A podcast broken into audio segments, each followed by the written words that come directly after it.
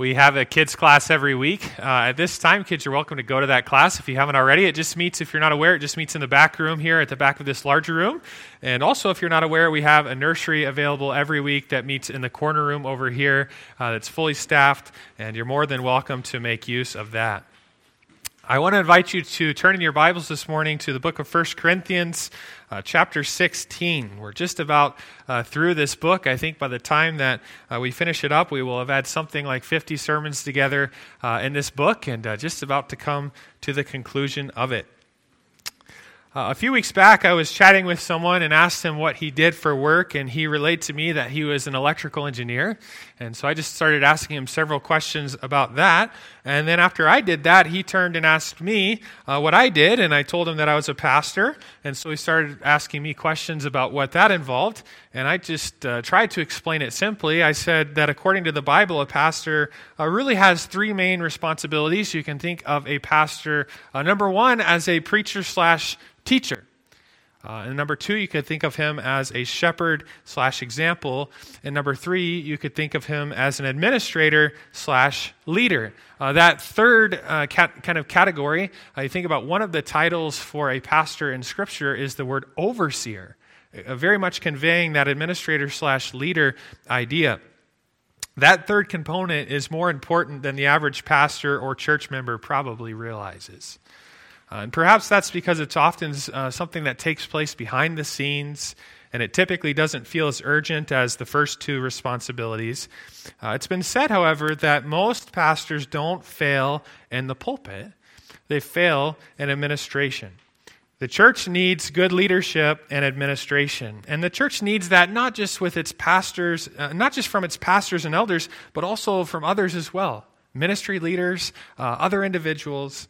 In 1 Corinthians 16, 1 to 11, we see Paul functioning in that third role. He's functioning as an administrator slash leader. And there are many lessons that we can glean from what we see and read in these verses. The fact of the matter is, is that good leadership and administration promote ministry. Ministry hangs in the balance. Uh, follow along as I read, beginning in verse 1 down through verse 11 of 1 Corinthians 16. Paul writes Now concerning the collection for the saints, as I directed the churches of Galatia, so you also are to do. On the first day of every week, each of you is to put something aside and store it up, as he may prosper, so that there will be no collecting when I come. And when I arrive, I will send those whom you accredit by letter to carry your gift to Jerusalem. If it seems advisable that I should go also, they will accompany me. I will visit you after passing through Macedonia, for I intend to pass through Macedonia, and perhaps I will stay with you or even spend the winter, so that you may help me on my journey wherever I go. For I do not want to see you now just in passing. I hope to spend some time with you, if the Lord permits. But I will stay in Ephesus until Pentecost, for a wide door for effective work has opened to me, and there are many adversaries. When Timothy comes, See that you put him at ease among you, for he is doing the work of the Lord, as I am. So let no one despise him. Help him on his way in peace, that he may return to me, for I am expecting him with the brothers. Uh, together this morning, we'd like to consider three significant matters of leadership and administration. First, handling finances well promotes ministry. Verse 1 begins Now concerning the collection for the saints. Uh, Paul now turns his attention to a matter that the Corinthians had apparently written him about this thing called the collection. They've got questions about it. They've, perhaps when he was there before, they talked about it, uh, and they have some follow up questions. What is this whole collection that they speak of, or that Paul writes about? Other New Testament passages indicate that Paul was organizing a massive offering to relieve Jewish Christians in Jerusalem. Uh, who were apparently in dire straits financially, probably due to a famine and perhaps also persecution. And this collection that, that Paul is organizing is actually going to span two whole continents. It will include multiple Gentile churches, and it is going to take several years to accomplish. And rich and poor alike are going to give to it. And in the end, uh, the contributing churches sent a minimum of something like eight to nine delegates to Jerusalem with the money to relieve the poor Jewish Christians living there. Paul is the one who organized this vast financial enterprise. Look at verse 1. He writes Now concerning the collection for the saints, as I directed the churches of Galatia, so you also are to do. Paul now directs the Corinthians about what to do regarding this offering, just as he had already done with the churches in, in the, the region of Galatia. And what we learn about handling, uh, what we learn about handling finance as well is that generosity is a big deal in God's eyes.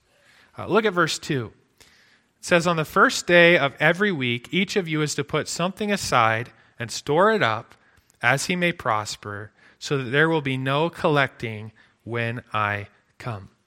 Uh, this verse teaches that financial generosity is for every Christian. Verse 2 says, Each of you, each of you is to put something aside and store it up. And he's speaking to people who are both wealthy and poor. Everyone was to take part in this. Uh, keep your finger here and turn over to the book of Second Corinthians, chapter 8. And we're going to look at verses 1 to 5 together of 2 Corinthians chapter 8.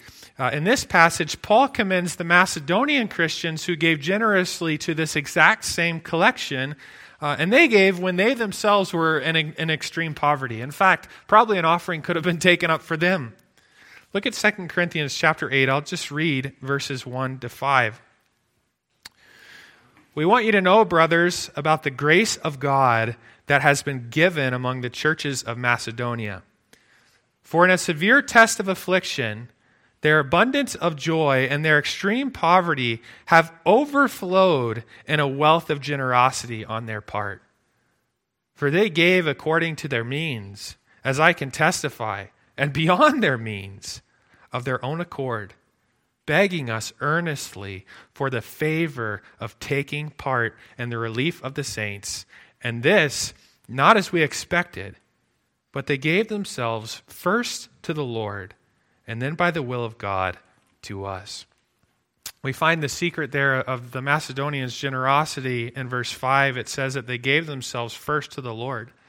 Uh, these, these people didn't have much money at all, and yet they're giving to their brothers in Christ in, in Jerusalem. And we find that God had these people and He had their hearts. And anytime that is the case, whenever that's the case, He'll have our finances too. Uh, practically, though, there are steps that we can take to be generous givers. Financial generosity requires methodical preparation. Paul doesn't just tell the Corinthians, uh, here's how this collection is going to work. He actually tells them, here's how it's not going to work. How's it not going to work? Well, in verse 2, he says, There will be no collecting when I come.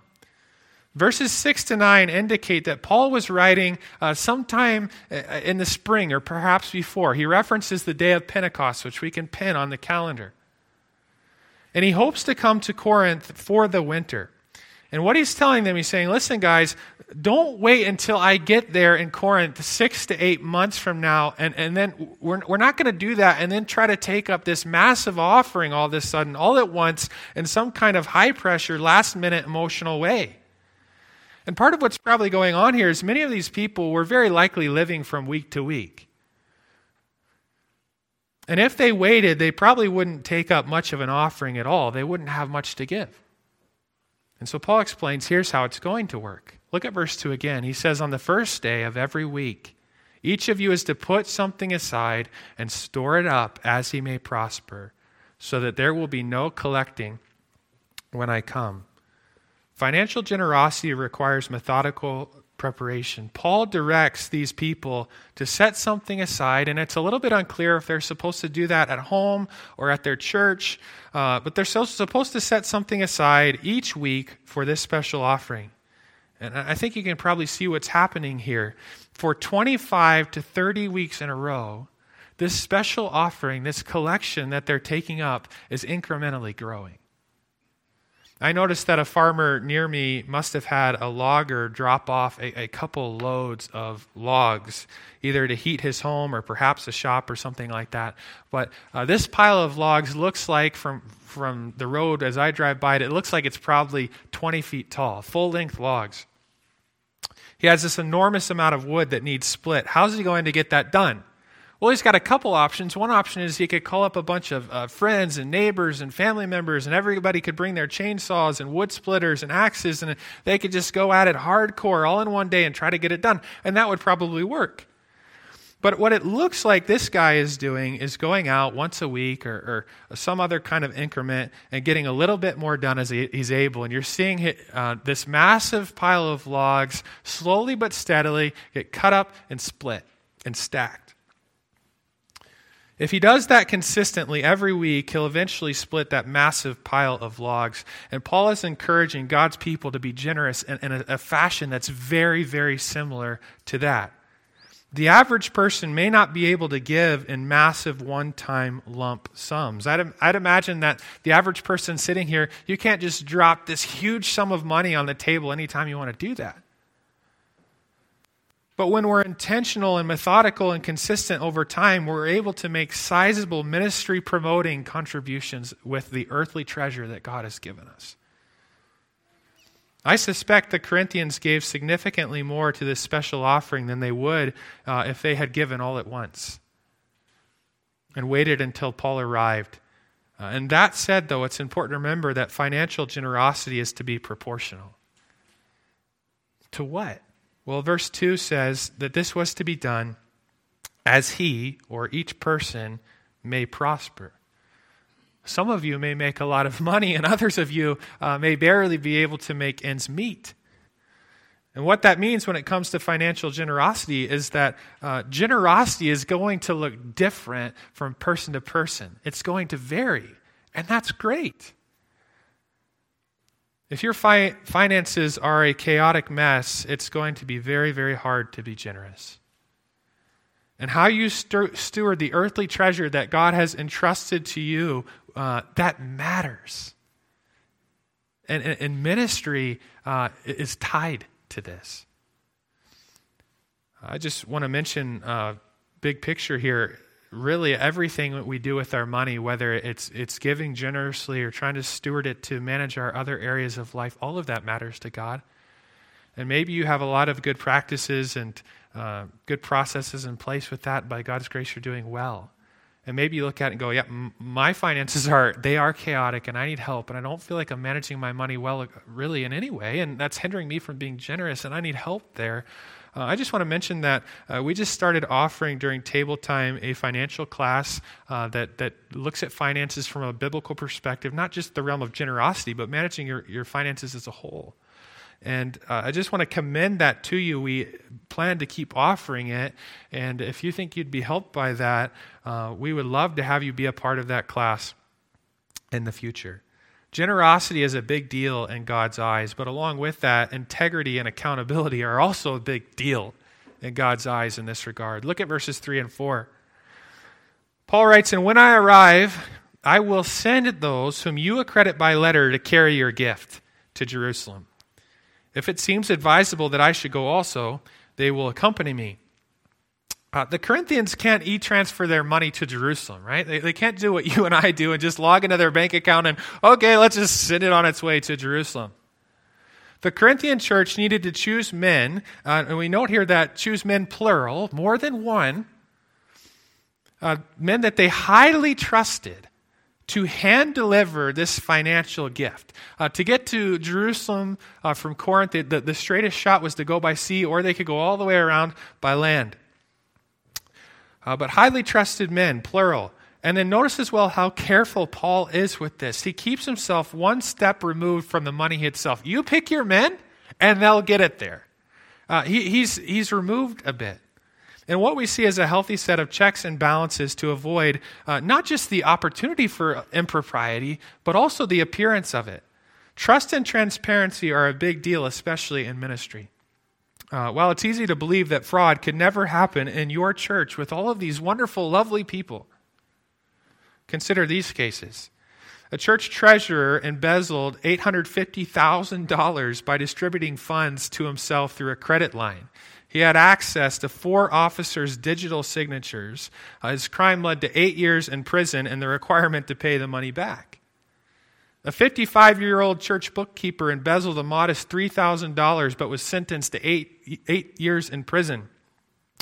A church usher collected offerings in the sanctuary balcony and then pocketed loose bills on the way down the stairs. And over a number of years, he stole several thousand dollars. A church bookkeeper embezzled thousands by issuing checks to a fictitious company. When these things happen, credibility is lost uh, inside the church and outside of the church as well. Don't lose sight of the big picture here. Good leadership and administration promote ministry instead of taking away from it. 2,000 years ago, Paul advocated for internal financial controls within the church of Corinth. Handling finances well, personally and collectively, promotes ministry. We turn our attention now to a second significant matter of leadership and administration. Planning appropriate, appropriately promotes ministry. In verses 5 to 9, Paul lays out his travel and ministry plans. And again, we're, we're talking about how good leadership and administration, they promote ministry, and that includes planning. These verses are a good reminder that you need a balanced perspective on a few things. You need a balanced perspective on ministry planning and ministry opportunities and ministry limitations. First, you need a balanced perspective on ministry planning. Look with me at verses 5 to 9 and notice how Paul is, is going to delineate here his itinerary. He says, I will visit you after passing through Macedonia, for I intend to pass through Macedonia, and perhaps I will stay with you or even spend the winter so that you may help me on my journey wherever I go. For I do not want to see you now just in passing. I hope to spend some time with you, if the Lord permits. But I will stay in Ephesus until Pentecost, for a wide door for effective work is opened to me, and there are many adversaries. Paul knows uh, where he wants to go, when he wants to go there, and what he wants to do there.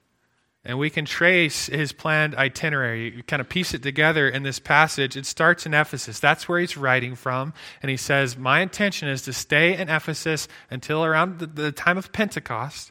And then I want to go uh, so he's there in the spring, and then in Macedonia, he'd be there, uh, passing through there in the summer, perhaps part of the fall. And he said, I want to end up in Corinth for winter. And then after that, I would potentially go off to Jerusalem with the delegates with this special collection.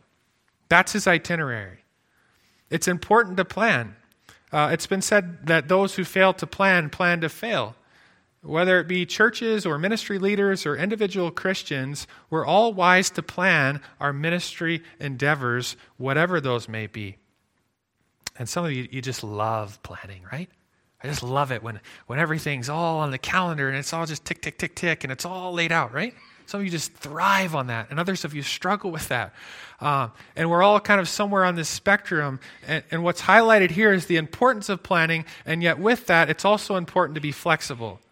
Paul includes at least five phrases that exemplify that idea in this text. And it starts in verse 3, where uh, he speaks about coming to Corinth. And at the beginning of the verse, he says, And when I arrive, which could actually be translated, whenever I arrive. There's a, a, a wheneverness to his plans.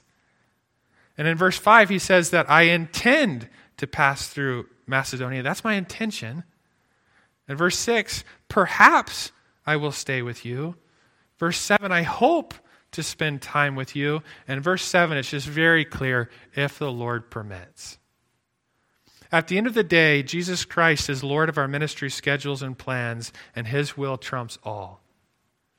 And we need to be flexible. All of Paul's ministry movements are tentative, all of them.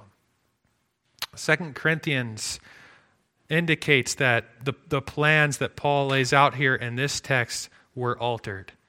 He ended up making some kind of emergency trip from Ephesus to Corinth, probably by sea, there and back. And that trip did not go particularly well. He hadn't planned to make it, he felt like he needed to, and it didn't go well. It was a hard visit with the Corinthians, and he comes back, and then he gets back to his itinerary. You have a responsibility to plan for ministry, but it needs to be okay for God to change those plans and wreck those plans however and whenever God would like to do that. The last few years, I think, have been a, great and humbling reminder of this to me personally, and I'd imagine to many of you. I know our elders found during COVID that we couldn't plan for six months. We couldn't even plan for six days. We could hardly plan for six hours. And I found that just personally extremely frustrating on the one hand and very humbling on the other because God was at work throughout that entire time. And his plans are always superior to ours. And you and I need a balanced perspective on ministry planning that recognizes the importance of planning, but also recognizes the importance of flexibility and God's sovereign will in all of this. You also need a balanced perspective on ministry opportunities. Look at verses 8 and 9. Paul's writing from Ephesus, and he says, I will stay in Ephesus until Pentecost, for a wide door for effective work has opened to me, and there are many adversaries. Uh, Paul, as I mentioned, he's writing from Ephesus. He intends to stay there until Pentecost, and he explains why. He explains that not only had uh, God flung open a door for him, but that door was staying open. God had flung the ministry door of opportunity wide open for Paul there. It's staying open, and he goes, I need to seize it. I should take this. I need to stay here at Ephesus for a little while. But note the juxtaposition in verse 9 what we see is that there's this wide open ministry door that sounds incredible. And yet it's accompanied, Paul says, by many adversaries. The greatest ministry opportunities are rarely easy, convenient, or unopposed. That's just often how it works. Great ministry opportunities and open doors are often accompanied by many difficulties and often many obstacles and opponents. We're not typically left to pursue open doors of ministry in an unhindered fashion. And so I think we're just wise. Don't be surprised by that. These things tend to surprise. It's like I was serving God and everything was going so great, and then it got hard. Great opportunities and serious difficulties go hand in hand. And I think we just need to know that when God opens a door, like what he did for Paul there in Ephesus, Satan's going to do everything in his power to keep you from walking in it, through it, and hindering you. You need a balanced perspective on ministry opportunities. Often the greatest opportunities are accompanied by great difficulty. And third, you need a, a balanced perspective on ministry limitations.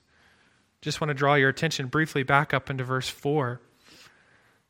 Paul says, he's talking about the collection. If it seems advisable that I should go also, then they, the delegates, will accompany me on the way to Jerusalem. Uh, delegates from several churches are going to take this massive offering there to Jerusalem. And just remember for a moment this offering, this collection, it's Paul's baby. Right? He's the one organizing this uh, transcontinental, massive offering of all of these churches for the Jewish believers in Jerusalem. And now he's saying, I might not even go. It's taken him years to organize it, and seeing it across the finish line is going to be so special. It's going to be something that unites Jewish and Gentile churches. It's going to be a rich blessing to these people. But in verse 4, Paul indicates they might not even go. What would cause Paul to consider not going and uh, not doing that and seeing this across the finish line? And in short, I think one of the answers is other ministry. Paul explained elsewhere that he had a burning desire to go to Rome. It's been on his radar for a long time. He wants to get to Rome and minister there. And from Corinth, uh, Rome and uh, Jerusalem are literally 180 degrees in opposite directions. And despite Paul's big, huge heart for ministry, he's one man. And he's going to have to strategically pick which place to go based on wise counsel and seeking the Lord's face. And he's going to go one place, and that's going to mean he says no to the other, at least for the time being. Paul recognized uh, that in that instance that these delegates, they're good men. They're, these are good men full of character who can be trusted. These churches have picked them. And it might just be best for those men to see this thing through across the finish line without me so that ministry can be multiplied elsewhere. Good leaders and administrators make good decisions on when they're needed and when they're not. And, and for you, you need, to, you need to understand that and know your personal limitations. You can't be everywhere at once.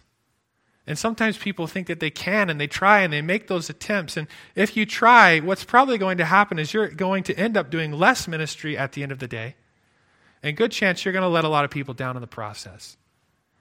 There's something remarkable just about the, the, the, and powerful about faithful and consistent plodding along in ministry. Paul knows he can't be everywhere. He can't go everywhere. He can't go and do everything. He just keeps chugging along. You may be familiar with the name John Gill. He was a prolific Baptist writer and author in the 18th century in London. Uh, he wrote several works, uh, some of which would include the first English single uh, author whole Bible commentary. It was nine volumes. He wrote the whole thing by himself. He wrote the First Baptist Systematic Theology, which was two volumes. A systematic theology is ba- basically covering all the main uh, doctrinal headings um, in Scripture. He wrote various other tracts, treatises, and technical Hebrew works. And after studying Gill's life, one person noted this. He said, I expected his life to involve sacrifice, perhaps early hours, a poor marriage, or neglecting his congregation. But this person writes that Rippon's A Brief Memoir surprised me, a, a book about Gill. He says Gill didn't work an insane schedule. He pastored from age 21 to 74, and he never burnt out. And this person noted that Gill had actually a, a, manageable schedule. He says, We've all heard of men who woke at 3 a.m. to pray, yet Gill wasn't an early riser or a night owl. Indeed, the older he got, the longer he rested. He, Gill, didn't think that this was a weakness. Rather, when asked how he had achieved such vast labors, the man had done a ton throughout his lifetime. He answered, It was not done by very early rising, nor sitting up late he said the latter, he was confident, must be injurious to any student and not helpful. The truth is, this person writes, he rose as soon as it was light in the winter and usually before six in the summer. And, and a lot of planning, it's not just planning your schedule and your itinerary, it's also planning your energy and what you can do. You're a human being who, who only has so much time and so much energy, and God has summoned you to manage it well and effectively. Planning appropriately promotes ministry. And if you can acquire a healthy perspective on ministry planning and the, the opportunities in front of you and your own ministry limitations and what you can legitimately do and what you can't, and if you're all in for the Lord, you'll be much more effective. And a third significant matter of leadership and administration to consider this morning dealing with problems promotes ministry.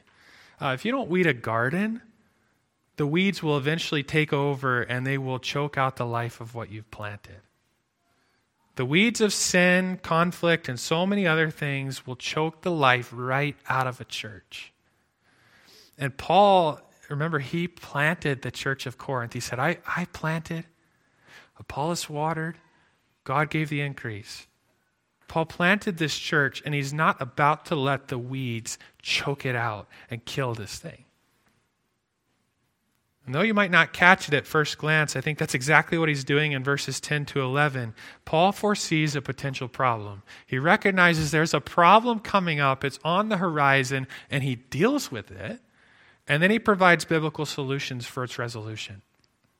And that's what good leaders and administrators do with the gardens that God has entrusted to them. Uh, so, with that in mind, look at verses 10 and 11 with me. He tells the Corinthians, when Timothy comes, See that you put him at ease among you, for he is doing the work of the Lord, as I am. So let no one despise him. Help him on his way in peace, that he may return to me, for I am expecting him with the brothers. Now, through Paul's example here, we see that good leadership tries to foresee problems. You can't always do that, but good leadership tries. Paul's relationship, I think it's important for us to note because this might not be in the back of our minds as we read this text. Paul's relationship with the Corinthians is under an immense amount of strain.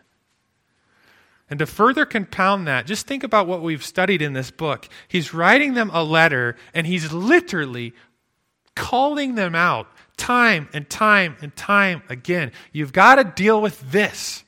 This unrepentant man in your midst, deal with it. What you're doing is wrong.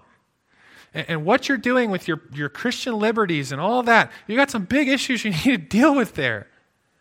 And just time and time again in this book, he's doing that, that very type of thing. And he's doing this because he loves them. And he loves his church and he loves the gospel and he wants to see these people thrive and grow and the gospel go forward through them. Turn back to 1 Corinthians 4 16 and 17, just to get a little bit of our context here of what's going on. Paul's saying all these hard things.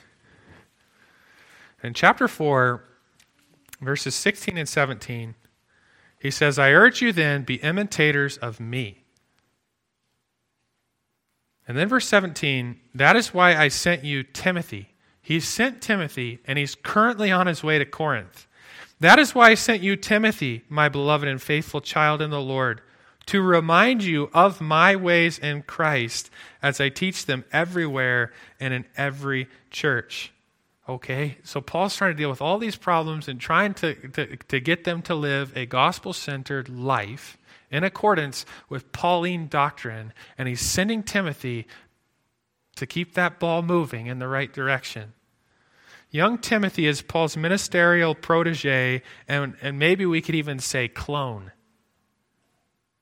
And he's on his way to Corinth to teach Pauline doctrine.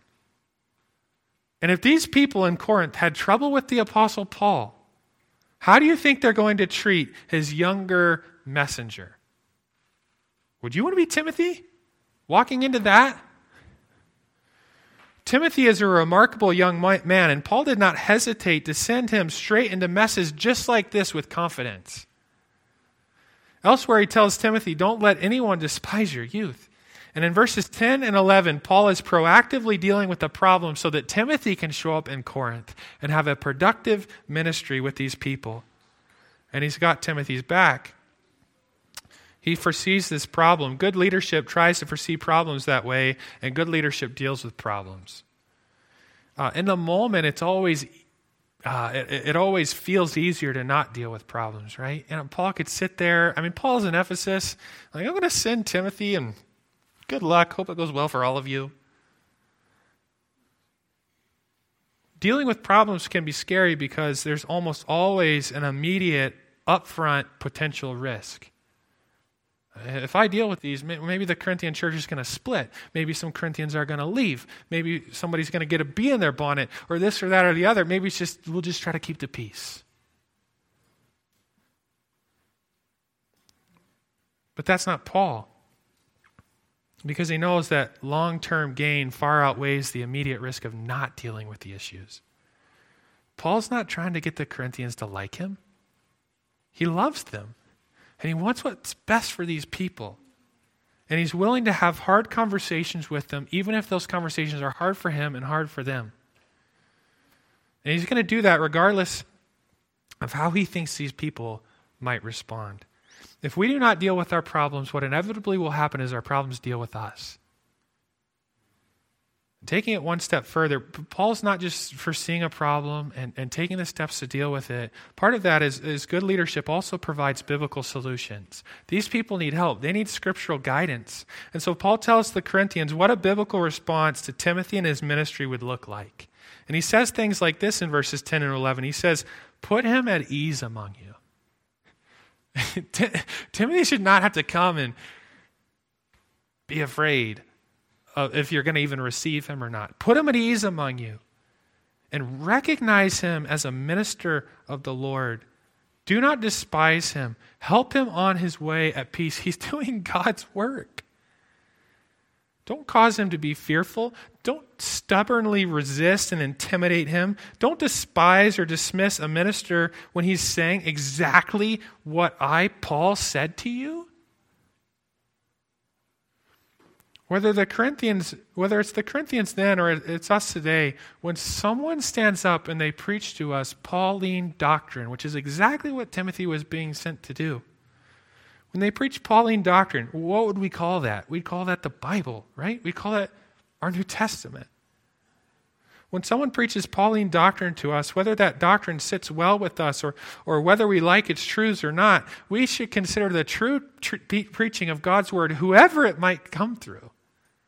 However great their oratory skill is or not, however young or old they are or not, if someone stands up to us, uh, stands in front of us, and they, they give us the word of God, we should consider God's word as a special gift and be grateful for those through whom it comes. And that's what Paul's telling these people. Timothy's coming with Pauline doctrine, which you haven't particularly liked and received very well. And when Timothy comes, you receive it. Dealing with problems promotes ministry. What if Paul doesn't deal with this? It's disaster in the making. Here at Beaumont Baptist Church, our elders and our ministry leaders, and each individual believer here engaged in the work of ministry needs to be willing to deal with problems and sometimes even have hard conversations where needed. And the fact of the matter is, you, you cannot go through church life very long without those conversations being needed. You just can't because we're all sinners and we all need people to have conversations with, with us from time to time. I need people having conversations like that with me. You need them too. We all do. There's a great deal hanging in the balances, and it's ministry. And so maybe I'd ask you here is there anything that you maybe proactively need to address for the sake of ministry and the Great Commission and the gospel going forward and here at Beaumont Baptist Church or in your friend's life? And I think it's just always easier to keep punting and keep kicking it down the road or shove it under the rug. But that, that doesn't help people. That doesn't help the ministry. That doesn't help the people you love. And sometimes, by the grace of God, we need to be willing to have speak the truth and love uh, so that ministry doesn't suffer and the gospel goes forward and people grow. Good leadership and administration promote ministry, and we've just seen three examples of that together here this morning. I want to invite you, to bow your head and close your eyes.